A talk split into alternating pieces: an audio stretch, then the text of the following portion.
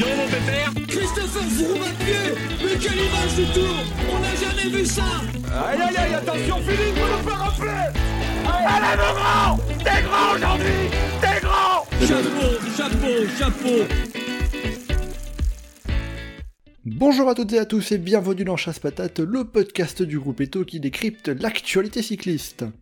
On arrive à la fin de la saison 2023 et comme chaque année, de nombreux coureurs prennent leur retraite en cette fin de saison. Côté français, on a plusieurs coureurs, bien évidemment, qui prennent leur retraite, comme Tony Galopin, Nasser Bouhani, Maxime Bouet ou encore Pierre-Luc Perrichon. Mais il y a un coureur qui marque particulièrement par sa fin de carrière, c'est Thibaut Pinot qui a disputé la dernière course de sa carrière sur le Tour de Lombardie, un monument qu'il avait remporté en 2018. Eh bien, dans ce podcast qui sera donc consacré à Thibaut Pinot, vous vous en doutez, on va revenir sur la carrière du franc-comtois, mais aussi sur les raisons qui ont fait de lui un coureur tant apprécié des suiveurs, mais aussi plus particulièrement de tous ses fans, jusqu'à faire les virages Pinot que l'on a pu voir dans le petit ballon sur le Tour de France, ou à Bergame dans les derniers kilomètres du Tour de Lombardie. Et on va voir ça avec un invité, pas n'importe lequel, Rémi, membre de la communauté du forum du groupe Eto, mais surtout membre du collectif Ultra Pinot, un groupe de supporters de Thibaut Pinot lancé sur les réseaux sociaux. Alors salut Rémi, bienvenue dans Chasse Patate. Salut à tous les deux. Et oui, tous les deux, parce qu'on est aussi... Tous les deux, parce qu'on est également avec euh, Geoffrey. Salut Geoffrey. Euh, salut Mathieu, puis salut à tous les auditeurs. Alors euh, Geoffrey, euh, pour, pour, la petite anecdote qui, a, qui m'a convaincu en me sortant la dernière fois, euh, un podium de Thibaut Pinot chez les juniors sur une course près de chez lui vers 2008, quelque chose comme ça, je me suis dit, ah oui là... Les boucles du canton très long. là Geoffrey il est calé. Et bien voilà, écoutez, vous avez un petit peu le programme de ce podcast donc spécial Thibaut Pinot. Attention au départ, chasse patate, c'est parti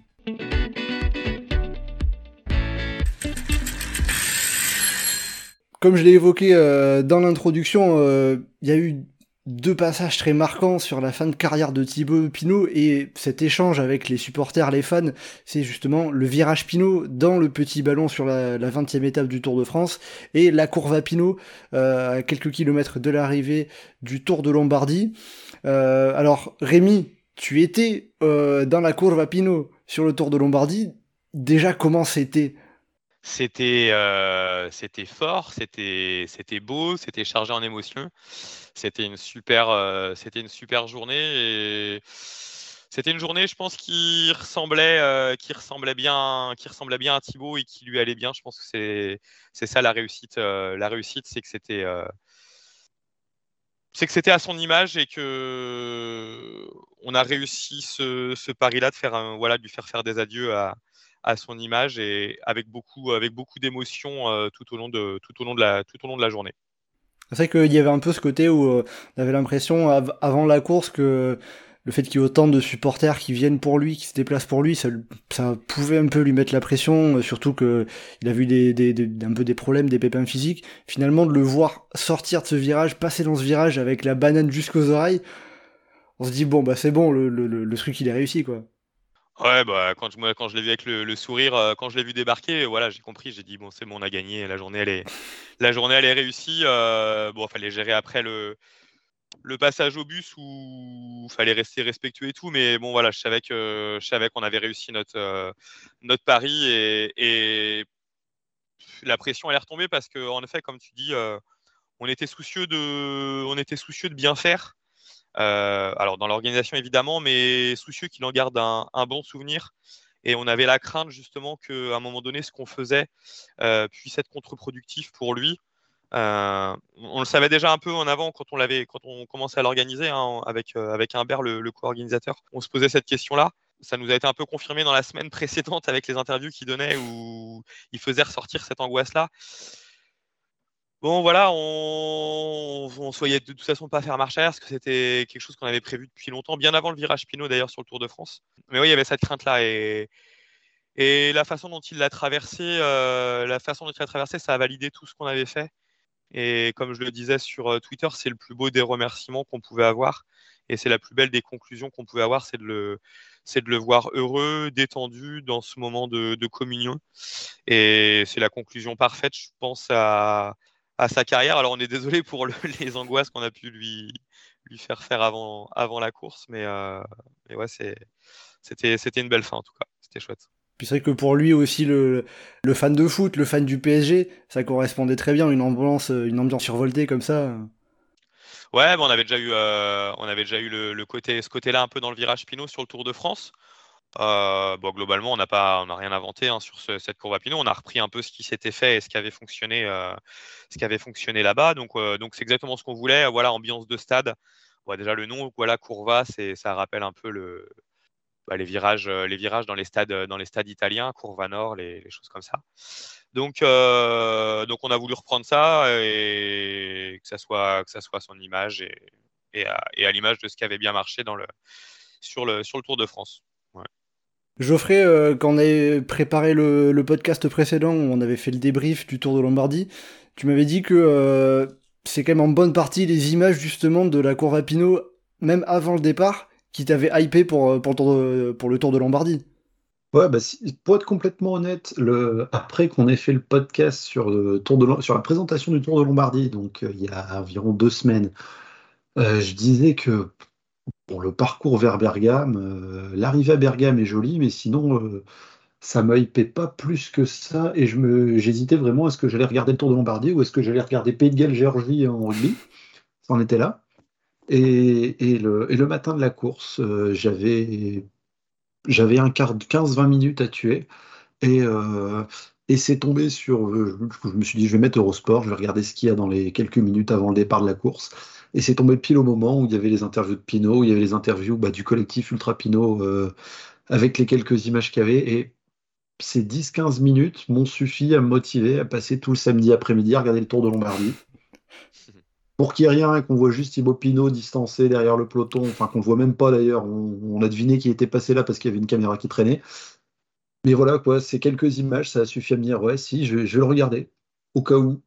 Au cas où, pour moi, c'est au cas où il partait avec Benelli euh, éventuellement à la mi-course, parce que je ne m'attendais pas non plus à, ce qu'il gagne, mais, euh, mais voilà, quoi, ça, ça a suffi à, euh, à, me donner envie de regarder la course, à me mettre 4 heures devant une course où on savait que, ça se jouerait sur sur les cinq derniers kilomètres d'une montée qui avait une demi-heure de l'arrivée. Et voilà, quoi, c'est sans avoir été particulièrement fan de Pinot pendant, pendant toute sa carrière, c'est un coureur qui dégage suffisamment pour que pour qu'il ait donné envie de, de suivre euh, du début à la fin sa, dernière course. Et est-ce que tu t'attendais justement à ce qu'il y ait euh, autant de monde, autant de ferveur euh, dans, dans, dans ce passage-là? Ça fait partie des choses qui m'ont qui m'ont hypé sur la course parce que après les images folles de comment dire dans les Vosges en juillet, je m'attendais à ce qu'il y ait un peu de monde, mais pas autant. Et quand j'ai vu le monde qu'il y avait à Bergame, parce que j'avais d'autres trucs prévus ce week-end, donc j'avais pas spécialement vu les images qui traînaient sur les réseaux sociaux. J'ai vu le monde qu'il y avait dans Bergame. Et après coup, j'ai vu toutes les images et tout ça. Et euh, enfin voilà quoi, on n'a pas eu de, coureurs qui, en France, a su drainer une telle popularité depuis très longtemps. Et, euh, je pense qu'on mettra encore très longtemps avant de retrouver euh, quelqu'un avec cette aura-là. Oui, c'est sûr que ça, ça rejoint le côté euh, Thibaut Pinot, c'est un coureur pas, comme les autres. Et au final, toutes, toutes les célébrations, la ferveur qui est autour de lui, c'est quelque chose qui est pas comme les autres non plus. Euh, justement, euh, Rémi, par rapport à tout ce que vous avez pu faire un peu avec le collectif Ultra Pinot, euh, est-ce que vous avez eu la chance d'échanger avec Thibaut Pinot? Est-ce qu'il a voulu vous dire quelque chose à un moment Non, à aucun moment on l'a contacté. Non, non. On a échangé un peu avec ses, bah, alors avec l'équipe évidemment pour l'organiser. C'est l'équipe qui nous a contactés pour nous, voilà, nous dire qu'il voulait faire quelque chose aussi et, s'associer à nous on a échangé aussi avec ses proches parce que bah, du coup, on leur donnait les informations de ce qu'on voulait faire, où est-ce qu'on allait se placer, etc. Euh, mais avec, lui, euh, avec lui, jamais. On s'est toujours dit qu'on ne le ferait pas de toute façon par rapport à sa personnalité, qu'on respecterait ça, qu'on serait jamais intrusif par rapport à lui. Voilà, je pense. Alors, ça nous a été. Euh, on nous a remercié pour ça après la course, mais voilà, c'est un des principes qu'on s'est qu'on s'est mis, depuis le début que, voilà, on, entre guillemets, on l'embêterait pas avec ça et qu'on le laisserait faire jouer son rôle de, cycliste et nous jouer notre rôle de, de, de supporter, de support alter ultra, mais qui aurait pas, aurait pas plus, et que s'il doit y avoir contact, ça doit venir de lui par rapport à ce qu'il a envie de faire ou pas envie, et qu'on respecterait dans tous les cas. Et pour en revenir à ce que disait euh, Geoffrey juste avant, euh, il ne s'attendait pas à ce qu'il y ait autant de monde. S'attendait pas. Enfin, nous, on savait qu'il allait avoir une certaine ferveur parce qu'on avait lancé le truc juste après le virage Pinot. On avait profité un peu de la, ferveur du virage Pinot pour lancer le truc. On avait eu beaucoup, beaucoup de, réponses positives. On s'attendait à perdre beaucoup de monde, beaucoup de gens en route parce qu'un week-end d'octobre euh, hors vacances scolaires euh, en Italie, bon, tu te dis que c'est pas forcément accessible pour tout le monde. Oui, c'est pas forcément évident, faut, faut vraiment le vouloir, quoi. Ouais, voilà, faut le vouloir. Et en fait, on a, alors, on a perdu, on n'avait pas le, tout le monde qui avait répondu certainement, mais en réalité pas tant que ça. Euh, et c'est quand même, enfin, on était quand même assez sidérés de, de, de, la façon dont ça a répondu, dont ça a répondu en masse. Et ce qui était sidérant surtout, c'est au-delà du monde, c'est que les gens sont venus de manière totalement désintéressée. C'est-à-dire qu'ils étaient là, ils ont totalement compris euh, ce qui se jouait euh, cette journée-là, et ils sont venus sans aucune attente sur Thibaut sur le côté sportif. Nous, on se, le disait entre nous, on l'a d'ailleurs dit sur certaines interviews, aussi pour essayer qu'ils se tranquillisent, entre guillemets, qu'ils ne se mettent pas la pression par rapport à nous et les attentes qu'il faut avoir. Mais vraiment, dans toute la journée, il n'y a personne à un moment donné qui a parlé de sportif. Et il n'y a personne qui, qui s'intéressait à la course, en fait, qu'on a fait. Oui, c'était presque secondaire, quoi. C'était pas pour ça que vous étiez venu. C'était pas prêt, c'était totalement secondaire. Euh, Pierre, qui était avec moi au mégaphone, on, s'est partagé le mégaphone à deux euh, pendant la journée. Il a fait quelques points course. Et tu sentais que les gens, ils s'en foutaient totalement, quoi. Ils n'étaient pas là pour ça. Euh, ils étaient juste là pour Thibaut. Ils étaient là pour Thibaut, ils étaient là pour, euh, pour communier avec d'autres et pour frissonner et pour passer un bon moment. Et rien d'autre que, que ça. Et quelque part, c'était même très bien que Thibaut ne soit pas en forme et qu'il passe loin parce que ça a permis de faire des belles images. Oui, il a, pu profiter encore plus. Hein. Ouais, je pense que lui, il a profité encore plus et, et globalement, je pense qu'il aurait été dans les dix premiers, vu le peu de moyens de sécurité qui avaient été mis par l'organisation et les forces de l'ordre, on aurait été dans la merde pour contenir tout le monde, contrairement au Tour de France. Et c'est très bien parce que je pense qu'il aurait été dans les dix premiers, on aurait du mal à les contenir, on, on aurait certainement faussé la course. Donc au moins, on n'a pas, on n'a pas, ce, on n'a pas à culpabiliser de ça et ça a donné des belles images. Ça a donné beaucoup d'émotions. Donc euh, voilà, c'était chouette. Tout le monde était dans le bon état d'esprit. Et comme je dis, voilà, tout le monde était désintéressé et, est venu là pour les, pour les bonnes raisons. C'est vrai qu'après, avec euh, tout ce qu'il y a eu, euh, alors là, la Courva Pinot, c'était vous, le collectif Ultra Pinot, qui était vraiment à l'origine de cette organisation. Il y, avait, il y avait eu sur le Tour de France le Virage Pinot, qui était là plutôt organisé par la Fédération française de la Louse. Euh, quand vous avez lancé le collectif Ultra Pinot, bah, autour justement de Thibaut Pinot, c'était quoi, 2020, je crois que tu me disais à peu près. Euh, est-ce que vous vous attendiez à ce que ça prenne une telle ampleur? Non, et puis on le cherchait même pas en fait, parce que nous c'était juste un délire entre, entre comme je l'ai raconté, un délire entre potes où à un moment donné, euh, je sais plus, on parlait de Thibaut sur une discussion privée sur WhatsApp, et puis il y a un, un qui nous envoie un lien comme quoi il avait créé le compte collectif Ultra Pinot. Mais voilà, c'était resté là et globalement, on l'a même pas alimenté. Au début, on l'alimentait assez peu.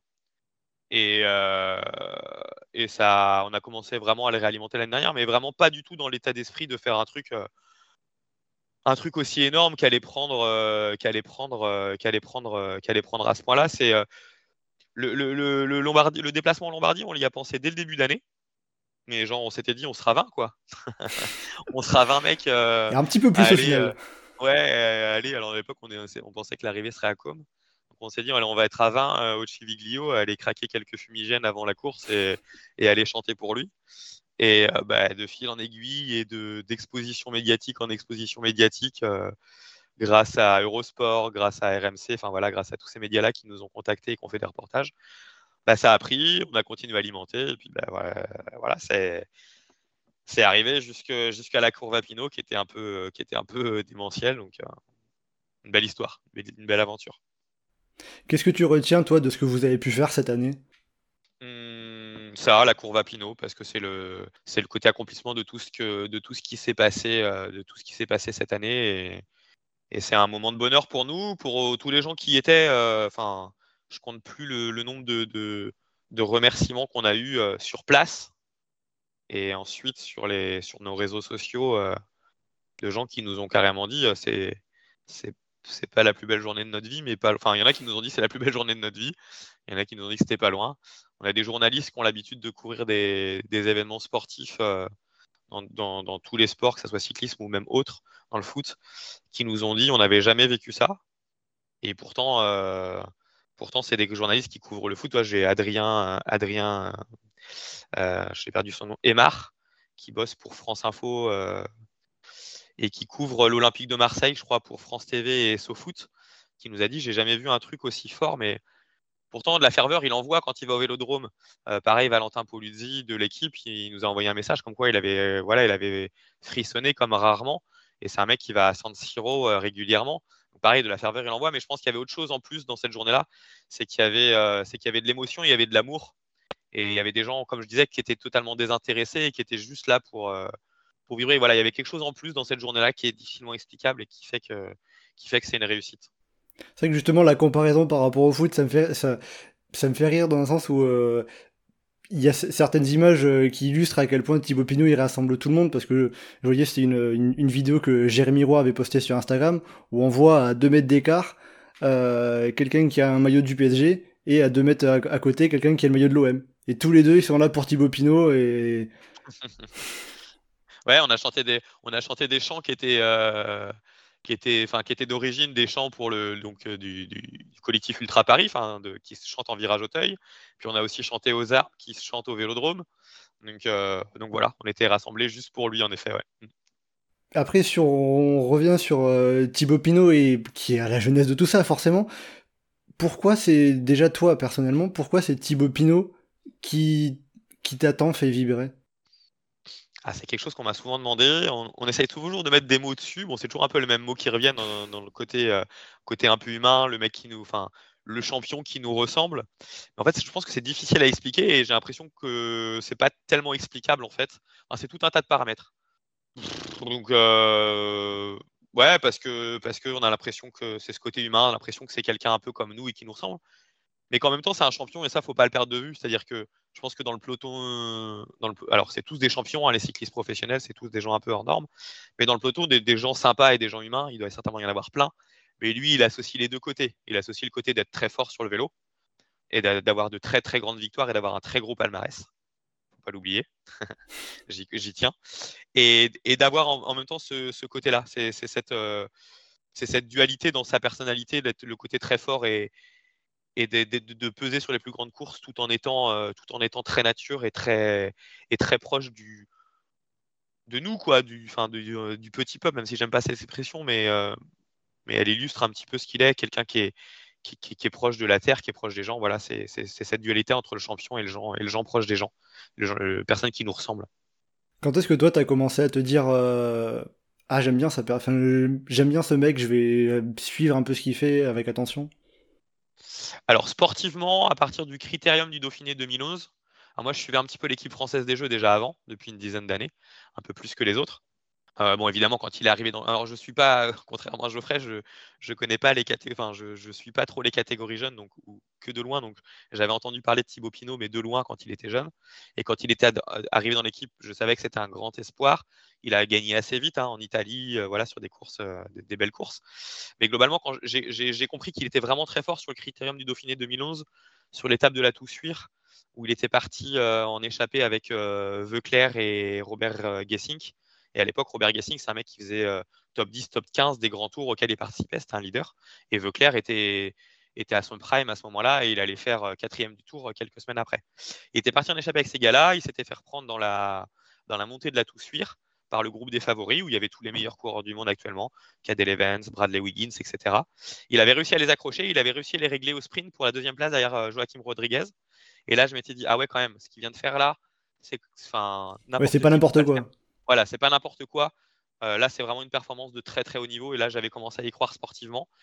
Et puis après, j'avais commencé à découvrir sa personnalité, pas tout de suite, mais plutôt, euh, on va dire, deux, trois ans plus tard. Euh, le Tour 2013, il y avait eu un premier accro, il avait été malade. Après le Tour 2014, il avait été un petit peu plus mis en lumière. Et là, j'avais commencé à m'intéresser au personnage et à tomber un peu, je ne vais, pas dire amoureux, mais à apprécier le personnage et à, apprécier un peu plus que le sportif. Geoffrey, toi, ça serait quoi ton premier souvenir que tu aurais en tête de, de, Thibaut Pinot? Euh, bah, j'imagine que là, tu parles plus de premiers souvenirs forts plutôt que, que juste de premiers souvenirs tout court. Euh, parce que, enfin, il est passé par plusieurs étapes, grand, comment dire, grand espoir et tout ça. Le, le premier souvenir marquant par rapport à Pinot, c'est pas tellement pour Pinot, même si c'est grâce à lui, mais c'est ça, la, la, victoire euh, sur le Tour en 2012 à Port-Entruy. Euh, mais c'est plus pour, euh, pour Marc Madio euh, dans la bagnole derrière. oui, c'est une image marquante, ça aussi, quand même. C'est. C'est comment dire? Bah, De toute façon, la, sportivement, les deux restent plus ou moins indissociables sur l'ensemble de la carrière de Thibaut Pinot. Après, le, bah, il y a dire aussi peut-être 2014, le tour, quand il est, euh, quand il est maillot, euh, maillot blanc qu'il est troisième, euh, qui a, qui a l'ensemble de la course où, il brille, même si on ne le sentait pas dans le coup pour la gagne. Entre-temps, il y a toute une période où il passe de grand espoir à ça commence à avoir quelques couacs à droite à gauche. Mais moi, une des, une des images qui, m'a fortement marqué et qui, enfin, j'ai commencé vraiment à me dire peut-être, c'est le Critérium international en 2016 alors, 2016, c'est une année énorme pour lui, euh, beaucoup de points de vue, sauf sur le tour, on y reviendra peut-être après. Mais euh, c'est l'image de le voir gagner une course par étape et il est maillot jaune. Et enfin, je, je, je, me souviens avoir vu l'image de, de, de, lui en jaune et de me dire, euh, ouais, c'est crédible, ça peut le faire. Oui, et puis surtout que cette année-là, il était bon en contre-la-montre. Il remporte le chrono du Tour de Romandie, les champions de France du chrono. C'est ce que j'allais dire. Ouais, en plus, il y a le côté chrono où on se dit, euh, si en plus il devient bon en chrono, euh, il peut le faire. quoi. Ouais, c'est ça, ouais. Et, euh, et, et, après, je veux dire, il y a, y a tout ce côté à part pour lui parce que il y a eu des moments difficiles, mais où il s'en sortait un peu et il est passé ensuite dans le style de ouais, peut-être qu'il va le gagner, mais il le gagne pas. On se retrouve à, avancer ensuite à 2019 où je me souviens avant, j'y croyais pas du tout et je le vois attaquer dans tous les sens dans les premières semaines. J'ai bon, bah c'est sympa, il a gagné une étape. Et, l'étape qui gagne, c'est celle du Tourmalet, quoi. Et, et euh, là, on est en train de se dire, ouais, ah, ouais, ouais il, va, il va vraiment faire ce con. Et, et, et, ça pouvait pas être plus Thibaut Pinot que Thibaut Pinot, ce qui, ce qui s'est passé après sur, sur la suite de, de la course, quoi. C'est. C'est je veux dire, même nous, dans les, dans les, comment dire, dans les scénarios les plus absurdes les uns que les autres qu'on envisage quand on enregistre les podcasts ou autres, jamais ce, un truc comme ça aurait pu ressortir. Ça, c'est, c'est ça aussi qui est fort avec Thibaut Pinot, c'est voilà, tu me demandes un moment, et là je me retrouve à t'en citer cinq, et j'ai, aucun moyen d'en, d'en, cibler un seul. Il a fait tellement de choses. Il a fait tellement de choses, mais, mais dans le bien comme dans le pas bien, mais mais dans le pas bien qui devient bien, le bien qui devient pas bien. Enfin, je veux dire, ça tourne dans tous les sens. Sa carrière, c'est un bordel son nom, mais c'est génial en même temps. Voilà, quoi, c'est en ça que. Qu'il ait été performant ou pas, qu'on ait cru en lui ou pas, il y a rarement eu un moment où c'est ennuyé. Oui, il s'est passé des choses, il y a eu des. Il a transporté des émotions. Euh c'est aussi ce qui c'est aussi ce qui est intéressant avec le cyclisme plutôt que d'avoir parfois des coureurs qui peuvent être un peu plats dans leur, euh, dans leurs résultats, leur façon de courir. Euh. Maintenant, s'il y a une seule image qui a, qui a à ressortir de lui, euh, Kim Goetz. oui, avec ses chèvres et le compte Instagram. Mais voilà, quoi, c'est tellement un truc. On, on raconterait à quelqu'un qui n'est pas au courant de l'histoire, il croirait que c'est une blague. Et même, on pourrait, même plus récemment, on pourrait ressortir le Giro, mais le Giro qu'il fait, où il va chercher le maillot bleu, où il gagne pas une étape juste parce qu'il fait n'importe quoi, où il réussit à finir cinquième du classement général alors qu'on n'y croyait plus du tout à un top 5 de. Enfin, voilà quoi, du début à la fin. Et il va prendre, Après, le, euh... et, et, il va prendre le maillot bleu sans vraiment faire esprit, hein, en plus. Ouais, mais il, il, il, a quand même été le chercher un peu pour le porter pendant la course, en début de course, mmh. et in fine, ça s'est retrouvé à, à aller pour lui, quoi. Maintenant, on évoquait un petit peu au début, mais ouais, je, enfin, j'ai aussi en tête les, les boucles du canton de Trélon, euh, où il y avait toujours de très bons résultats chez les juniors, euh, sur les routes du Grand Prix de Fourmi, euh, entre autres, où il fait podium en 2008. Enfin, voilà, quoi, pendant 15 ans. Euh, voilà, le boucle de Trélon, c'était la première fois où tu, où, où tu l'as vu en vrai. c'est ça. Voilà. pour ça, pour pla placer l'explication, on va dire. Et Geoffrey, c'était une course avec, euh, avec des côtes euh... Parce que chez ouais, toi, ouais. ouais, ouais pourtant. C'était une petite course par étape. Il y a quelques côtes. Euh, il y avait quelques côtes, mais c'est des petites côtes, c'est les côtes du Grand Prix de Fourmi. Hein. Ah oui. Et il y avait, et il y avait un petit contre-la-montre. Et il faudrait retrouver le classement sur Direct Vélo, mais euh, il fait podium derrière Wilco Kelderman et derrière il y a des mecs comme Romain Bardet. Euh, alors justement, je vais récupérer le général. il fait troisième derrière Wilco Kelderman et Romain Bacon. Et derrière, par exemple, quatrième, il y a un coureur comme Johan Lebon, qui était extrêmement fort chez les jeunes aussi. Donc euh, ça illustre tout ça. Il y avait des coureurs aussi, euh, je vois euh, Arnaud Desmar qui était au départ, Romain Bardet qui a fait deuxième d'une étape. Donc voilà, pour le, pour le point, les boucles du, du, du, canton de Trélon. C'était une, une, belle course qui, comment dire, chez les jeunes dans la Vénois qui malheureusement n'a pas survécu à la pandémie de Covid puisque la dernière édition c'est 2019. Mais voilà, quoi, je veux dire, j'ai je peux dire que j'ai souvenir d'avoir vu Thibaut Pinot dès 2008. à l'époque, j'avais aucune idée de que. Enfin, je l'ai vu en 2008, en 2009, j'avais oublié. Hein, oui, par rapport à ça. Mais, On n'imaginait pas forcément que là, ça allait, qui, c'est un coureur qui allait finir comme ça, prendre une telle ampleur. C'est ça, ouais, mais du coup, sur le Tour de l'Ain 2011, je me suis dit, ouais, son nom, il me dit quelque chose. Mais sans penser que, enfin, voilà, que, son statut euh, de, de, cycliste français phare euh, pendant, pendant toute une génération euh, allait, devenir ce, qui, ce que ça a été. Et euh, Geoffrey, on parlait de la personnalité un peu de Thibaut Pinot. Toi, qu'est-ce qui te marque un peu au niveau de sa personnalité? Sa personnalité en elle-même, j'ai pas eu l'occasion de. Enfin, le côtoyer, ce serait un beau mot. Il c'est pas, euh, je veux pas non plus faire comme si j'étais un, insider du peloton et tout ça. Mais il n'était pas nécessairement sur les courses où j'ai le plus l'occasion d'aller. Donc, c'est pas le coureur que j'ai le plus voir courir. Et donc, c'est sa personnalité, tout ce que j'en ai, c'est juste par médias interposés. Mais, ce côté du, grand champion, mais qui, qui, voilà, quoi, qui a fait tout ce qu'il a fait, qui, a été présent tant qu'il voulait, et qui, une fois qu'il a fini, il veut juste retourner dans sa montagne avec ses chèvres. C'est.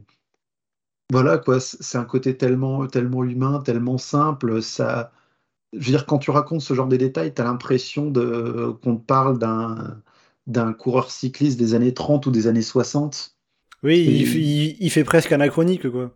Il, fait presque anachronique et en même temps, il, enfin, tu le vois sur un vélo, il dégage, il dégage un charisme comme pas beaucoup de coureurs en, dégagent euh, ces, dernières années, quoi. Notamment pour les coureurs qui brillaient sur les grands tours. Alors désolé à eux, c'est moins le cyclisme qui m'intéresse le plus, la, la haute montagne, par habitude géographique notamment, hein, ça je l'entends bien, mais, euh, mais, mais, voilà quoi, je veux dire, chez, chez les, chez les rouleurs, chez les spécialistes des classiques, il y a des coureurs qui, enfin, tu les vois, tu les vois une seconde sur un vélo et ça, ça te marque, quoi. Et tu as envie de continuer à voir ce qui se passe. Et Thibaut Pinot, ça a été un des rares grimpeurs qui, m'a fait, euh, fait cet effet-là.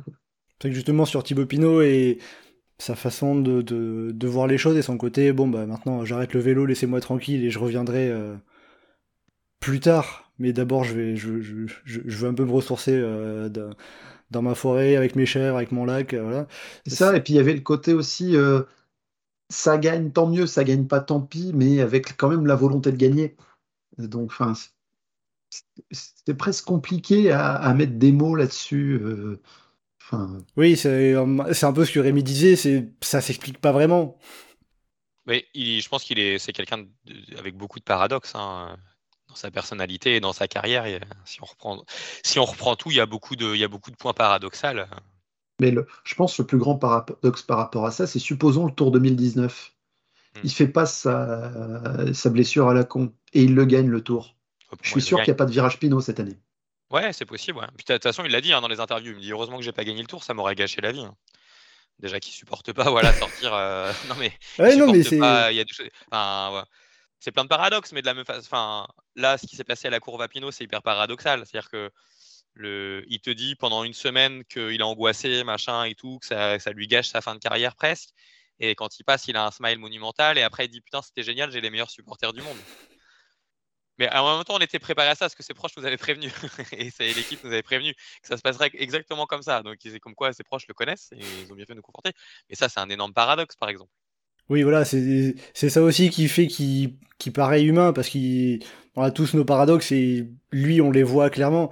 Même, euh, enfin, le premier grand souvenir qu'on peut avoir par rapport à ça, c'est euh, le avant le Tour 2012, il fait l'effort de se déplacer à Paris pour aller voir Marc Madio pour lui dire je veux faire le tour, alors qu'il n'était pas prévu. Et euh, Marc Madio qui disait, bah, euh, lui, qui pour qu'il vienne à Paris me demander ça, c'est quand même un sacré effort de sa part.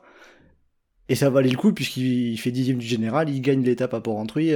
Eh, les, deux, les deux années où il veut faire le tour, c'est les deux années où il n'était pas prévu, 2012 et 2023. Et entre-temps, il voulait pas le faire et, alors qu'il y était prévu. Voilà. C'est ça. C'est vrai qu'il a eu une relation un peu paradoxale avec le tour là aussi, ça rejoint le paradoxe où euh, à chaque fois il plein de montagnes russes, à chaque fois ou souvent euh, très fort, euh, des hauts, des bas, des hauts, des bas. Et puis même les bas, quoi, il y a des bas qui sont hyper parlants, enfin qui sont hyper mythiques, quoi. Le, le, coup de la bordure qui est magnifié par le, le, reportage de France Télé avec le TTU Anthony. Le, l'étape des pavés où il lui arrive 50 merdes dans la journée. Enfin, et à côté de ça, il y a un podium qui fait, euh, qui est amplement mérité. Il y a des victoires euh, mythiques vraiment, que ce soit sur les chapelles Alpe d'Huez, euh, le Tourmalet. Les, hauts ont été très hauts et les bas ont été très bas. On a, on a l'impression que Enfin, c'est un peu ceux contre quoi je me bats, où on le présente un peu comme un mec malchanceux, un loser, etc. Parce que en fait, les bas ont été un peu specta... enfin, les, les, bas ont été très spectaculaires. Et donc, du coup, ça donne cette impression-là. C'est-à-dire qu'il y, a une carrière sportive, c'est des hauts et des bas. Enfin, ça peut pas être linéaire tout le temps, à part si tu t'appelles Pogachar ou Mathieu Van Der Poel, où globalement, tu, tu domines toute la saison parce que tu es au-dessus. Es au-dessus, mais globalement, voilà, tu as, des, as des moments moins bien, tu as des moments mieux. Sauf que lui, les moments moins bien, ils ont été à des moments où c'était. Enfin, c'était pas le moment. Tout, ouais, voilà, c'est tout s'accumule. Et à côté de ça, chacune de ces victoires, comme le dit très justement Marc Madio, chacune de ces grandes victoires, en tout cas, il y, y, a une histoire. Enfin, voilà, c'est. Oui, c'est, il, s'est servi des moments où il était, où il était moins bien pour aller chercher euh, les moments de haut. Typiquement, euh, le Tour de Lombardie 2018, c'est en partie parce que euh, parce, qu'il y a l'abandon sur le Giro, parce qu'il y a les championnats du monde à Innsbruck où bah, le scénario a fait qu'il s'est retrouvé à bosser pour Alaphilippe qui n'avait pas les jambes. C'est, c'est, plein de choses. La victoire au Tourmalet en 2019, c'est justement parce qu'ils ont un peu en partie aussi parce qu'il se prend la bordure à Albi dès la bordure d'Albi, après il dit bon bah le Tourmalet je gagne et il gagne. Mais tu, regardes toute sa carrière, c'est ça. Mais euh, dès, 2015 déjà. Ah ben, même avant, les, dès les, Pyrénées, qui, les Pyrénées, les pavés où ça, ça a un couac, les Pyrénées où ça va pas, l'étape de monde où ils se font avoir comme des cadets avec Bardet euh, face à Cummings et dans la foulée il va claquer l'Alpe d'Huez. En fait, mais dès 2012, hein, regarde, la planche des belles filles, il est plutôt déçu, il est plutôt déçu de son étape. Je crois que c'est le lendemain pour Rentruy il n'a pas le droit de sortir, du coup, sur un coup de tête, il sort, il va la claquer. Euh, après, dans les Pyrénées, je crois qu'il n'est pas bien sur l'étape, c'est Loudanviel ou Val-Louron, je ne sais plus laquelle des deux arrive, une arrivée en descente là. Euh, pareil, il perd pas mal de temps. Euh, le lendemain, à Péragude, il, est, c'est le meilleur derrière les deux Sky. tu regardes, c'est, que ça tout le temps. tu parles de 2015, Geoffrey. Critérium du Dauphiné 2015, il se fait avoir par Jean, christophe Perrault parce qu'il en fait trop. Globalement, il gère assez mal sa montée. Euh, donc c'est un coup d'arrêt. Derrière, il va gagner l'étape reine du Tour de Romandie, l'étape reine du Tour de Suisse. Enfin, ça a été que de ça tout, le temps. C'est-à-dire que un échec d'un échec ou d'une contre-performance a suivi un truc encore plus haut et encore plus fort. Oui, c'est ça aussi qui fait de Thibaut Pinot ce, coureur si particulier. Et un peu d'une certaine manière qui le rend peut-être un peu plus humain dans la, dans la façon de. Euh, à l'opposé de coureurs comme Pogacar, comme Van Der Poel, comme tu disais Rémi, qu'on voit actuellement quasiment tout le temps au top, Thibaut Pinot, on, le voit euh, avoir des hauts débats euh, avec parfois des différences très marquées, mais on le voit se battre à chaque fois. Mm. Il a dit un truc très juste, euh, enfin l'interview de, Pierre Carré là, qui a eu juste avant le Tour de Lombardie est, superbe. Et Thibaut, il a, dit, il a dit un truc très juste. Il a dit quand on regarde bien, la force du sport, ce n'est pas la victoire, c'est le fait de partager des émotions, qu'elles soient bonnes ou mauvaises. Je pense que voilà, sa carrière, tu l'as, elle est résumée à ça, c'est-à-dire qu'il a, il a fait que ça depuis, il a fait que ça depuis le début, quoi. Oui, ça, ça, se résume à ça et on voit l'illustration avec euh, toute la démonstration d'amour des supporters au virage Pinot, la courbe à Pinot, mm. c'est bien évidemment très marqué. Rémi, pour revenir sur un point euh, que tu évoquais, je m'étais noté la question parce que j'avais vu, notamment sur Twitter, tu, te plaignais un peu de ça quand tout le monde ressortait euh, les souvenirs de Thibaut Pinot, qu'est-ce qui vous a marqué sur Thibaut Pinot? Beaucoup de monde le présente comme euh, le coureur malchanceux qui aurait pu faire de grandes choses mais qui l'a pas fait pour X raisons. C'est beaucoup trop, c'est beaucoup trop réducteur.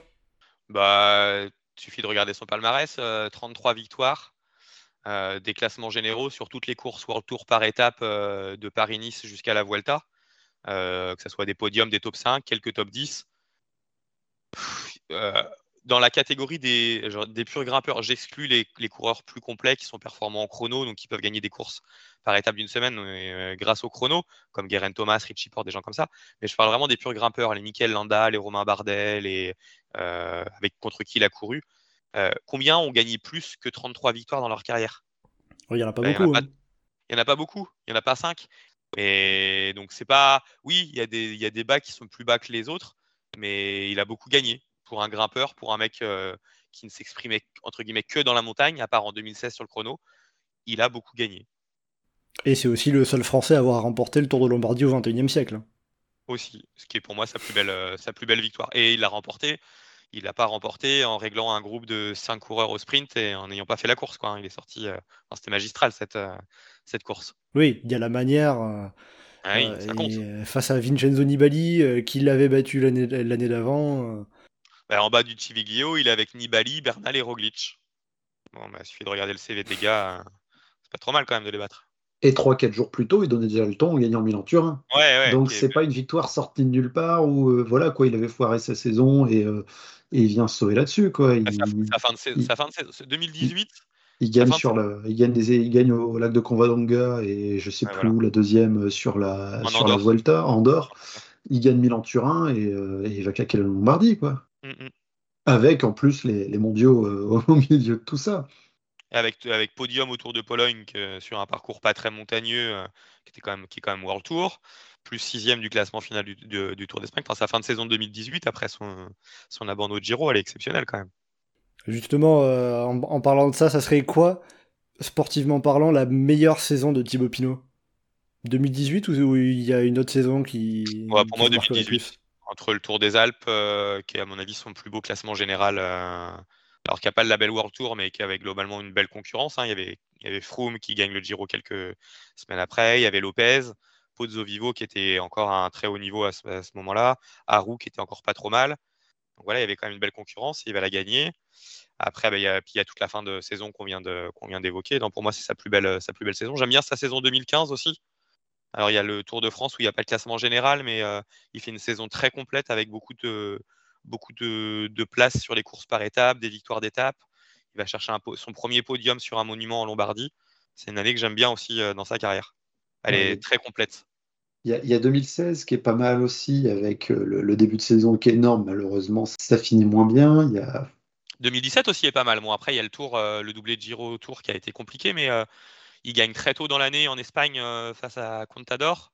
Sur, et, une très belle victoire, et une belle victoire euh, à Siago. Euh, il fait, ouais, il fait un super Giro qui est pour moi son Giro 2007. Le, tout, le grand tour où il va au bout qui est peut-être le plus abouti physiquement. Surtout, c'est cette, année-là qu'il fait podium à Tirreno. Ouais, il fait podium à Tirreno. Il, il fait top 5 en Lombardie en arrivant pas trop euh, avec une prépa un peu tronquée, enfin un peu à, un peu à l'arrache et il fait une super course, notamment dans le Cheviglio où il, avait attaqué plusieurs fois, il avait réussi à basculer avec Nibali.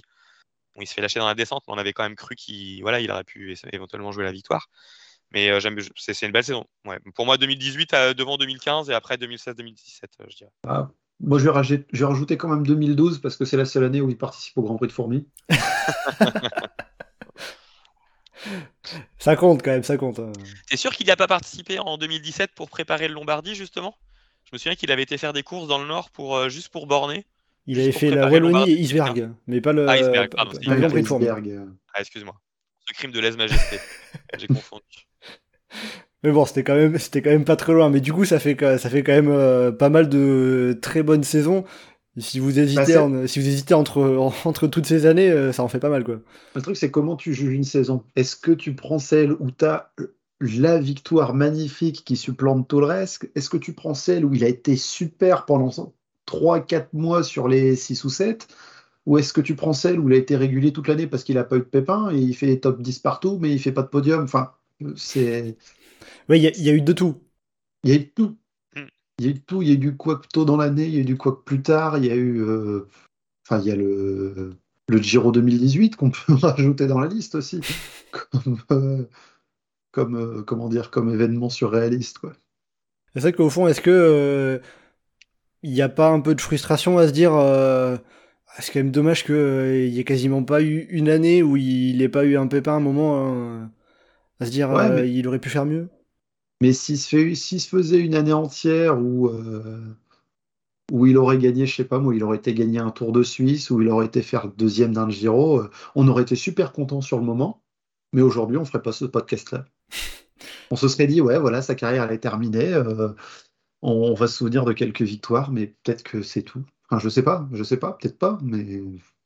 Après, le, truc, c'est qu'à chaque frustration, il y, a, eu un rebond derrière toi. En, on, parle du Giro 2018, ça restera évidemment. Moi, ça, un regret, c'est qu'il ne soit pas monté sur le podium du Giro. C'est le seul regret que j'ai vraiment dans sa carrière. Plus qu'à la limite la, victoire au Tour. je, sais, que c'était la course de son cœur et je pense que ça lui aurait vraiment fait plaisir de, monter sur le podium du Giro. Et le loupe en 2017 de, de quelques secondes et 2018, voilà, à cause de la maladie. Mais d'un autre côté, si en 2018, il avait prévu Giro Tour. Il avait fait d'ailleurs un début de saison assez light pour pouvoir faire Giro Tour. Donc, c'est-à-dire que s'il fait Giro Tour, il n'y a pas toute la fin de saison 2018 dont on vient de parler. Donc, euh, quelque part, il y a un mal, mais derrière, il y a un bien. Donc, euh, c'est compliqué. Je pense qu'il faut. Je pense pas qu'il faut vivre avec des regrets. D'ailleurs, il n'a pas l'air de lui de vivre avec des regrets. Donc, euh, sa carrière, elle est telle qu'elle est. Pour moi, elle est totalement réussie. toi, je lisais la newsletter de, de l'équipe là qu'ils envoient, ont ils ont hier. Il y avait un report, il y avait un, ils ont fait intervenir Arthur Vichot dedans qui a, qui a, laissé quelques lignes et il disait quand on est passé pro en 2010 avec Thibaut, on se disait qu'on allait faire 10 ans et qu'on allait gagner 10 victoires. Bon, mais il a fait 14 ans, il en a gagné 33. Voilà, c'est. Peut-être que euh, à regarder euh, par rapport au début de sa carrière, ça aurait euh, été encore mieux que les espérances qu'il aurait pu avoir. et voilà, après, bon, forcément, on se replace en 2010. on n'aurait pas imaginé tout ça, et puis même le, le, scénario dont tout s'est passé à la lettre est parfois un peu cruel, mais ça lui a permis, comme tu, comme tu le dis, d'aller chercher d'autres très bons résultats.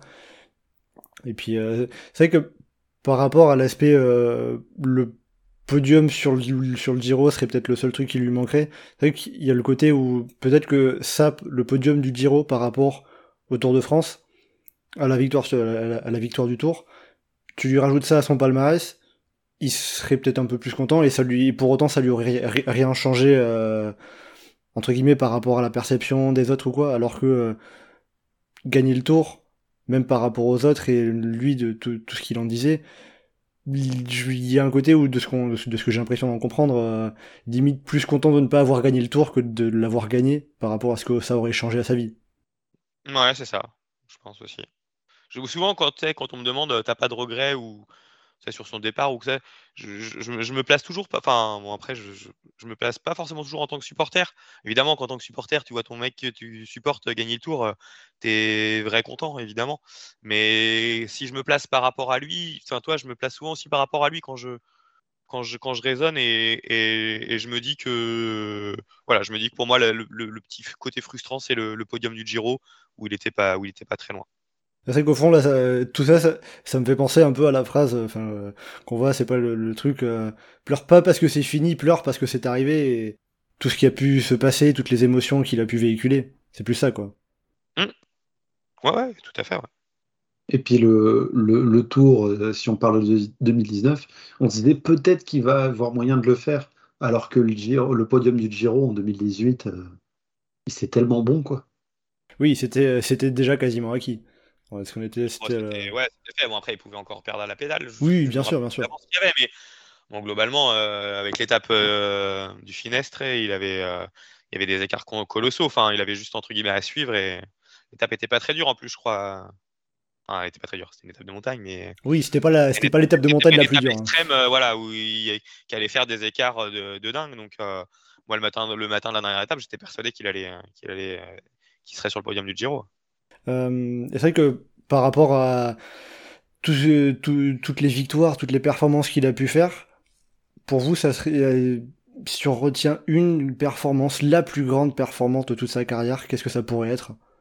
Alors la victoire, ouais, la victoire pour moi c'est le Lombardie, parce qu'en plus il y met la manière et qu'il bat, il bat des mecs qui sont très forts. La performance physique, je pense que Pradalbis, c'est ce qui fait de plus fort. Mais Pradalbis devant le Tourmalet? Euh, en, termes de performance physique, ouais, je pense. Je pense que Tourmalet, il en garde. Euh, moi, sur le soir du Tourmalet, je suis frustré. Hein. Je suis frustré parce que. Non, mais je te jure, je suis frustré parce que je pense qu'il peut tous les mettre à 30 secondes et une minute. Ah oui, oui, pardon. Et moi, je suis dans la logique euh, du classement général plus que de la victoire. La victoire d'étape me fait super plaisir, évidemment, mais je suis dans la logique du classement général. Je sais qu'il a du temps à reprendre et je bouillonnais dans les trois derniers kilomètres en disant putain, mais vas-y, mais t'es où enfin, je, sais, je, le, je sais quand il pédale, enfin, je, je sais quand il était pas bien. Je savais qu'il était une jambe au-dessus de tout le monde et je disais, mais allez, vas-y, enfin. Et j'avais ce côté frustrant le soir de. C'était un petit acte manqué pour moi. je, pense que c'était le... je pense que c'était le côté, il avait besoin d'aller chercher une victoire d'étape pour être plus libéré par la suite. Après, je, le comprends si tu veux dans sa position. Mais moi, devant ma télé, j'avais ce côté frustrant. Pradalbis, pour moi, performance physique, je pense que c'est ce qui fait de, mieux. Et sur une durée plus longue, après, je sais pas, j'ai pas les, je suis pas dans son capteur de puissance, donc je peux me tromper, mais je pense que l'étape du Blockhouse sur le Giro 2017, sur une montée de 40-45 minutes, je suis pas sûr qu'il ait fait beaucoup mieux euh, en carrière. Il est assez proche de Quintana euh, et, c'était une étape. Je pense que c'est une, de ses, un de ses plus beaux euh, accomplissements. Après, je, encore une fois, je peux me tromper, j'ai pas, pas les données chiffrées sous les yeux, donc ça reste mon ressenti. Geoffrey, qu'est-ce que tu en dirais, toi? Bah, J'ai dit le Lombardie aussi. c'est ce qui me vient, en, ce qui me vient en premier. C'était tellement époustouflant ce qu'il a fait ce jour-là. Je mets quand même le Tourmalet devant le Pradalbis, parce qu'à mon avis, c'est la, la victoire au Tourmalet qui libère pour faire ce qu'il a fait au Pradalbis. Peut-être que si euh, s'il n'y a pas vraiment d'écart, mais qu'il se fait battre par Bernal ou un autre euh, au sommet, euh, peut-être qu'il n'ose pas repartir comme ça le lendemain.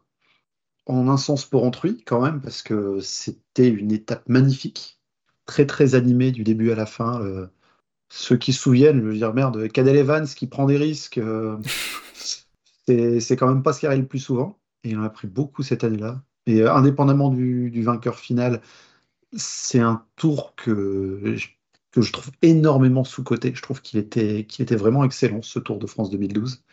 Notamment pour Thibaut Pinot, même si pas que, mais notamment pour, pour lui. Euh, sur le Giro, ouais, il y a quelques morceaux par-ci par-là mais euh, j'ai pas une journée qui ressortirait euh, nécessairement.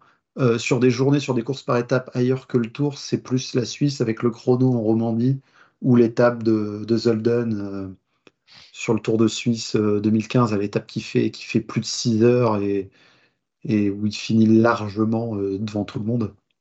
L'étape de Saint-Etienne aussi qui est marquante pour moi. Parce que sur ce type d'effort très explosif, il n'avait jamais, il avait jamais fait quelque chose de, de similaire et le, que ce soit le seul à suivre à, la Philippe qui était, qui était intouchable cette année-là sur ce genre, sur, cette, sur ce type d'effort, sur, sur quelques secondes, quelques minutes comme ça.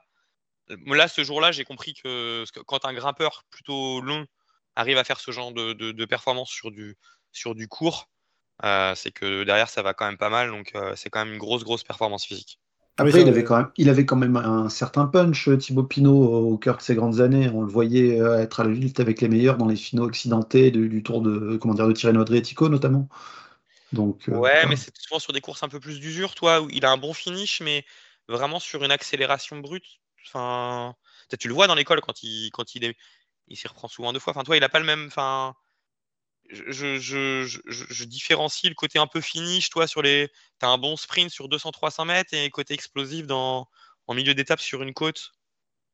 Ouais, mais d'un autre côté, c'est une étape qui faisait aussi plus de deux heures, où il y avait un dénivelé de malade, où tu avais des côtes bien, bien, bien dures euh, en, en cours de journée. Mais après, euh, Ouais, l'étape de Saint-Etienne m'est pas venue en premier, puisque enfin, l'étape de Saint on dit une super performance dans l'étape de Saint-Etienne, enfin, c'est Thomas de Rent qui, qui prend le dessus. Mais euh... les trois en fait, de Rent euh, à la Philippe Pinot. Enfin... Ouais, mais de Rent qui était échappé depuis très très longtemps et qui a réussi à résister aux deux. Exceptionnel. exceptionnel.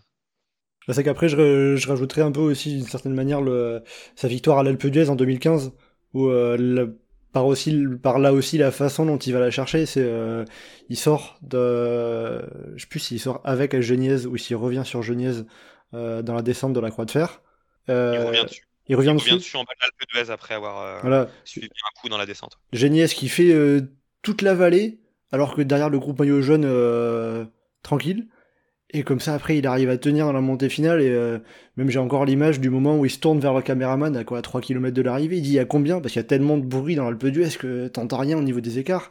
Et il arrive à résister à Nairo Quintana. Il est très fort hein, sur l'Alpe. Hein. Il fait, je crois, troisième ou quatrième temps euh, de montée de ce jour-là. Hein. Euh, il a un peu anticipé, évidemment, donc, euh, mais c'est pas une victoire d'échapper fleuve, en fait. Hein. Il n'avait pas un gros matelas en bas, et globalement, si, si tu calcules les temps de montée, je crois qu'il est. Il y a Quintana qui monte le plus vite, et je crois qu'il monte à peu près aussi vite que, que Froome et Porte, ou pas très loin en tout cas. Ouais, donc ça reste quand même, ça reste quand même une sacrée performance, parce qu'avec le Froome de l'époque, c'est quand même pas rien. Bon, en tout cas, tout ça, ça permet de rappeler que Thibaut Pinot, il y avait quand même beaucoup, beaucoup de, de, de, grandes perfs, de grandes victoires, euh, voilà, de, sur, euh, sur toute sa carrière. Si on finit sur euh, cette saison 2023, qu'est-ce qu'on qu'est-ce qu'on peut en dire sur la façon dont il a réussi à, courir cette saison, ses perfs et à conclure sa carrière? Déjà, il fait deux fois deuxième chez lui dans les Coupes de France dans, dans l'Est ça fait presque une blague quand tu le racontes. L'étape de, de Thion 2000 sur le Romandie, euh, ah, j'y ai cru. Mais bon. C'est vrai que justement, moi, l'étape de Thion 2000, c'est vraiment le moment où je me suis dit. Bon, S'il en claque une belle cette année, c'est celle-là. Bah, non, c'est surtout que je me suis dit, bon, ça va, il va pas être transparent cette année. Le, truc où je me suis dit, le Giro, il va y aller en mesure de faire quelque chose, euh, il va pas être euh, autant en difficulté que l'année 2022. Grand Montana, après, c'est une vraie déception parce qu'il fait n'importe quoi dans sa montée, à s'énerver comme ça dans tous les sens. Ouais, c'est mais c'est gestion des émotions. Toi, on a souvent dit qu'il avait pas de mental. Ça, c'est pas vrai. Il a un mental. Par contre, il a, il a, il a une vraie difficulté, je pense, dans la, dans la gestion des émotions. Ça, c'est, ça, c'est réel. Et ça, ça ressort là. Et en même temps, c'est il fait ouais il fait n'importe quoi et en même temps dans sa je pense dans sa construction dans la façon dont il voit le vélo il peut pas comprendre ce qui se passe quoi. Il peut pas comprendre que ces pédales ils roulent pas pour euh, entre guillemets protéger euh, Carty qui est derrière. Mais je je, je, je, je vais pas le je, je, je le défends pas hein, je, je... oui c'est une conception de la course du vélo euh... disons qu'il aurait fait ça il aurait fait cette étape à 22 ans je, bon, je me serais dit voilà erreur de jeunesse que bon à ce, à ce moment là après il était à la entre guillemets, enfin là aussi, faut... il était aussi à la recherche de sa victoire, c'est-à-dire qu'il tournait autour avec beaucoup de deuxième place et il avait envie de, il avait envie de lever les bras et il y avait beaucoup de beaucoup d'attentes. Mais ouais, il l'a mal géré. Je pense qu'il peut faire, euh, il peut faire dix fois mieux euh, dans sa gestion de la montée euh, et quand même aller la gagner en haut en gérant juste tempo. voilà, derrière ça bagarrait pas, il n'avait pas besoin de mettre autant d'attaques. Après, sur le Giro, au-delà de sa cinquième place, enfin, il y a, y a, le chrono de, du Montelussari où il montre bien qu'il est cinquième, pas que par des échappées. Parce que je sais plus ce jour-là s'il fait 4 ou 5. Il fait cinquième. Donc euh, ça illustre bien avec, euh, il me semble, je crois, le. Bah, en fait, le, Giro s'est joué dans les trois dernières étapes. Quoi. Oui, voilà, le top 5 du contre-la-montre du Montello-Sari, c'est le top 5 du Giro euh, classement général. Un petit peu dans le désordre, mais c'est les 5 mêmes coureurs. Déjà, la veille, il est fort au, au Trecci, mais justement, toi, Rémi, euh, qu'est-ce que tu dirais de la saison 2023 de, de Thibaut Pinot sur la façon dont il a réussi à conclure sa carrière? Pour moi, c'est. Je ne sais pas si on peut parler d'une saison de rêve, mais. Il fait top 11. Il y a. Il y a, il y a comment? Bon, il y a Contador qui est sorti sur une, victoire à l'Angliru, ce qui est quand même exceptionnel.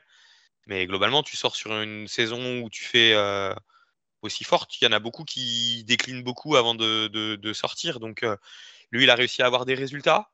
il fait top 10 de Tirreno, top 5 du Tour de Romandie avec la deuxième place, top 5 du Giro avec euh, un maillot pas à poids, mais un maillot bleu et deux énormes chances de victoire d'étape. Donc, il ne conclut pas, mais il a eu des énormes chances. Euh, il y a eu le côté émotion avec le virage Pinot sur le Tour et la courbe à Pinot sur le Lombardie. C'est une saison où globalement il a réussi à tout mêler à la fois le côté émotion qu'il a, suivi toute sa carrière et à la fois le côté euh, résultat sportif parce que bah, c'est encore le meilleur euh, coureur de son équipe euh, sur un grand tour et encore le meilleur coureur français euh, sur un grand tour cette année. donc il a réussi à allier deux. Le seul petit regret, c'est de ne pas réussir à avoir au moins levé les bras une fois. Et je pense que le, autant sur la deuxième face à Zana, il n'y avait pas grand chose de mieux à faire, autant en effet, Montana, c'est la petite déception, c'est le petit regret après, voilà, ça joue à pas grand chose, mais ça reste globalement quand même une saison, une dernière saison hyper satisfaisante, euh, à la fois dans le, dans la, dans le, dans la manière et, et dans le résultat, quoi. voilà, on Et peut puis, dire qu'il part la tête haute avec euh, Ouais, en, ayant fait de, de très bons résultats et pas partir en se disant euh, bah, j'ai pas réussi à être à la hauteur de ce que me- de, de ce que mes fans euh, espéraient euh, parce qu'il y, avait un petit peu ce, ce doute là de sa part avant le Tour de Lombardie même si euh, côté sportif pour le Tour de Lombardie on, on a bien compris que c'était pas pour ça que vous y êtes tous allés mais euh, il est pas parti sur une saison blanche Et puis, en- entre-temps, pour ajouter aussi deux, trois résultats, il y a le championnat de France sur un parcours euh, de dingue et une course complètement épique où, où il a été présent et il a joué pour le, pour le collectif euh, au POM FDJ et où après, il, enfin, il va jusqu'au bout. Quoi. Il y en a, il y en a énormément bâché, ils sont une vingtaine à être classés et il fait la course, euh, il fait la course euh, presque jusqu'au bout. L'étape du Markstein, euh, Rémi a pas, il a sûrement revu après coup, mais il y a ce moment où il est dans l'échappée, où il attaque, et pendant un temps, il fallait la gagner celle-là. Ça n'a pas duré longtemps, mais enfin, c'était fou parce qu'on avait en tête le virage Pinot, le virage Pinot, et, non seulement il échappait, mais enfin, il se retrouve à s'échapper pour passer en tête dedans, quoi. Ouais, qu'il arrive à y passer, à passer dans ce virage Pinot seul en tête, dans, dans- dans toutes ces conditions, c'était à voir, c'était incroyable. Je sais pas comment c'était sur place, vous aviez pas beaucoup d'informations, euh, le voir, dé- le voir aucune. débouler comme ça sans, euh, sans avoir d'informations, ça devait être encore plus fou. un pur moment de, c'était un pur moment d'hystérie. euh, Le moment où il est, il est arrivé, c'était inimaginable. C'est, enfin, faut vraiment, faut, ça paraît énorme de dire ça, mais il fallait vraiment être sur place pour se rendre compte de ce que ça. On savait qu'il était dans l'échappée, on avait des nouvelles qui étaient d'échappée, mais après, du bas du petit ballon jusqu'à son arrivée, on savait pas. En plus, quand on savait la composition de l'échappée, on savait qu'il y avait Pitcock euh, qui marchait plutôt bien. euh, voilà, euh, on n'était pas sûr. Enfin, on savait qu'on allait le voir arriver dans les premiers, mais voilà, pas premier et pas tout seul comme ça, quoi. Et quand je revois la course après, il a vraiment fait tous les efforts qu'il pouvait faire pour, pour passer premier. Et, et il finit euh, top 11 sur le Tour de France. Ouais. C'est il a- il a- c'est lui qui a inventé le top 11 et il termine là-dessus sur le tour. C'est vrai que ça c'est magnifique, ouais, le top 11, je crois que c'était euh, une interview, je crois, je crois que c'était après, le, après les mondiaux 2018, je crois. où Avant. j'ai- Avant, avant les mondiaux 2018. Ah Ouais, oui, c'était après la Vuelta. Oui, voilà, ah bah, oui, voilà c'était avant, le, avant les mondiaux 2018, où c'était une interview de, de Nicolas G de France Télévisions, où il se moque de Tony Galopin, il dit Ah, il a fait top 11, ça n'existe pas top 11, parce que Tony Galopin a fait 11ème de la Volta juste avant. Donc voilà, ça, c'était euh, le, petit, le, le petit clin d'œil et la petite blague qui était restée après par la suite, euh, tout, ce, tout ce truc de, de top 11. Euh, pour finir, sur, euh, sur, sur Thibaut Pinot et un petit peu refermer la page après euh, ces 14 saisons de carrière chez les pros. Qu'est-ce que vous, vous retiendrez de Thibaut Pinot, de tout ce qu'il a pu faire? C'est pas facile ça. Ah oui, là je pose peut-être un peu une colle, hein, parce qu'il y a, il y tellement de choses. Bon, moi, j'ai envie de retenir euh, sa dernière journée sur le vélo et le sourire, euh, le sourire dans la courbe à Pinot et euh, à l'arrivée au bus. Je l'ai senti détendu, je l'ai senti bien et voilà. C'est ce que j'ai, c'est l'image que j'ai envie de retenir de lui. Il finit en étant, en étant heureux et apaisé. Alors, moi qui ai regardé le Tour de Lombardie à la télé, je t'avoue, euh, je... c'est pas le Tour de Lombardie 2023 qui va me rester comme image de Thibaut Pinot. Non, le... c'est pas spécialement gentil pour Marc Madio, mais le... Je me... le premier truc que je me dis, c'est que maintenant que Thibaut Pinot est plus là, Marc Madio va pas nécessairement paraître euh, aussi sympathique que... que les moments de folie qu'il avait euh, à côté. Non, je... Quitte à garder une image particulière, ça... je... je- je peux dire aussi quelque chose de cette année avec euh, le, public à Cassel qui était en folie pour Thibaut Pinot dans les quelques moments où il passait la porte d'air en tête et il arrivait en premier du peloton euh, ou de l'échappée ou du groupe. Enfin, il y a, y a- vu plus de peloton, mais euh, la, je sais pas, tu étais à 100 bornes de l'arrivée il y a les, milliers de personnes qui étaient sur la grande place de Cassel qui criaient en, qui criaient en chœur Pinot, Pinot. Alors que là, pour le coup, c'était pas un fan club organisé, quoi. C'est juste euh, les gens qui étaient en train de manger. euh, ils étaient avec leurs frites fricadelles sur le bord, de- sur le bord de la route, dans les restos qu'il y a sur le centre, et ils étaient tous en train de chanter pour Pinot. Donc, Ouais, euh, ça illustre un peu tout ce qu'il représente euh, à l'échelle du cyclisme français. quoi. ouais, ouais. C'est vrai qu'après moi, euh, j'ai quelque chose qui, qui m'est venu là un peu euh, à force qu'on discute, mais son tatouage qu'il a sur le biceps, euh, Solo la victoria est belle, seule la victoire est belle, c'est limite le coureur qui a le plus illustré l'inverse. il y a de très très belles victoires, mais c'est tout ce qu'il a pu montrer sur le vélo et pas, et pas seulement la victoire justement qui a rendu Thibaut Pinot euh, grand aux yeux de tous ses fans. Et c'est pour revenir un peu sur toutes ces, tous ces paradoxes dont on parlait tout à l'heure. Ce paradoxe entre euh, son tatouage, seule la victoire est belle, et le fait que finalement avec lui, il n'y a pas que la victoire qui est belle. C'est un paradoxe de plus. mais, mais, paradoxalement, on évoquait toutes les courses qu'il n'a pas gagnées et tout. C'est aussi parce qu'il en a gagné et parce qu'il en a gagné des très belles. Tout à fait, faut pas et il faut surtout pas l'oublier. Ça pas de top 5 dans les courses World Tour. Euh, si à côté il n'y a pas le Lombardie et des étapes mythiques à droite à gauche, euh, on se dirait euh, tout ça pour ça.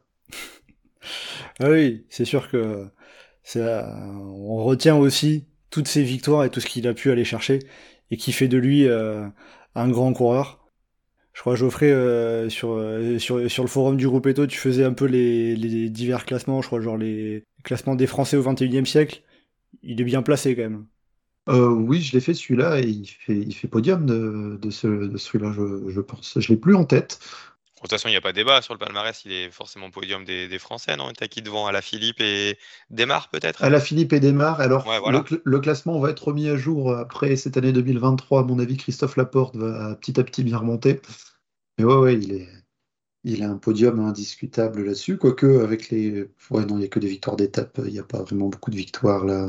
Il n'y a même pas de victoire d'étape. Donc, non, il ne va pas remonter euh, plus haut pour ce classement euh, là qui est purement anecdotique. Hein. De toute façon, c'est ces, classements-là que je fais là, que ce soit à thème ou par décennie, c'est plus l'occasion de se replonger dans quelques histoires que. Oui, bien sûr, mais c'est pour, pour, illustrer sa place, euh, tout ce qu'il occupe, tout ce qu'il représente dans le cyclisme français. Euh. Voilà, et euh, je me souviens que le, comment dire, l'article, que, enfin le, petit paragraphe que j'ai fait, c'est celui qui, qui m'a fait le plus plaisir d'écrire sur cette flopée-là, mais parce qu'il y, a tellement à dire. Et forcément, la photo pour illustrer, j'avais pris l'image avec euh, William Bonnet euh, dans l'Isran, enfin dans les contreforts de l'Isran. Oui, voilà. Bon, évidemment, on, comptait ton, on, connaît ton, connaît ton côté un peu euh, troll, cynique, mais. mais, mais, en vrai, est-ce que, voilà, quitte à retenir une image, on n'avait pas parlé de celle-là, est-ce que cette image-là, c'est pas aussi une des images qui, qui illustre aussi le plus Thibaut Pinot? Et notre communauté le groupe Eto aussi en même temps. Quoi. Oui, c'est sûr. Bah, c'est ça fait partie des émotions qu'il a, qu'il, qu'il a, transmis, qu'il a fait véhiculer, de la joie, aussi de la tristesse, mais c'est des émotions et ça c'est c'est un, c'est un coureur qui forcément laisse pas indifférent.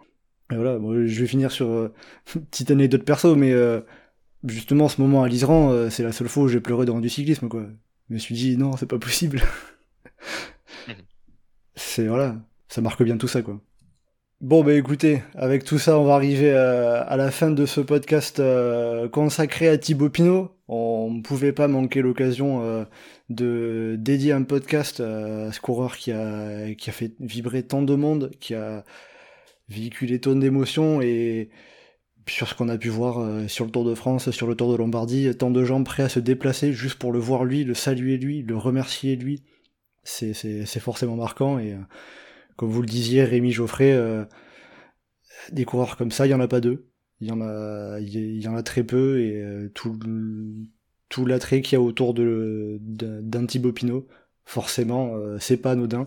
Donc voilà, on a essayé de, de revenir sur sa carrière, revenir sur un peu les, les raisons qui ont fait de Thibaut Pinot un coureur tant, tant apprécié, avec donc notamment toutes ses victoires.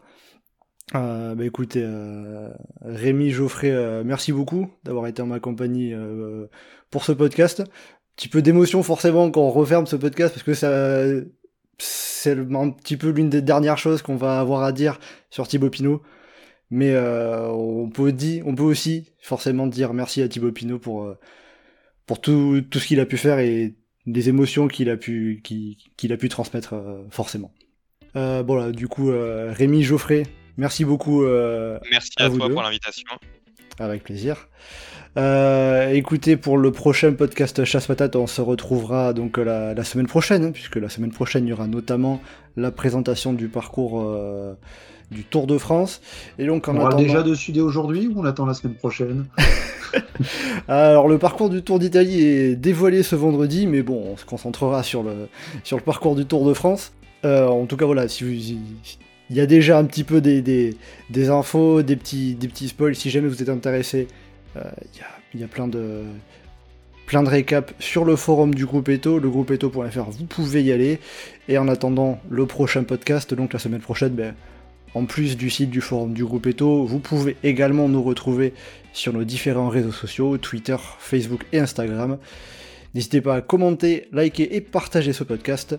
Merci beaucoup, et merci Thibaut Pinot, et à bientôt leur chasse patate.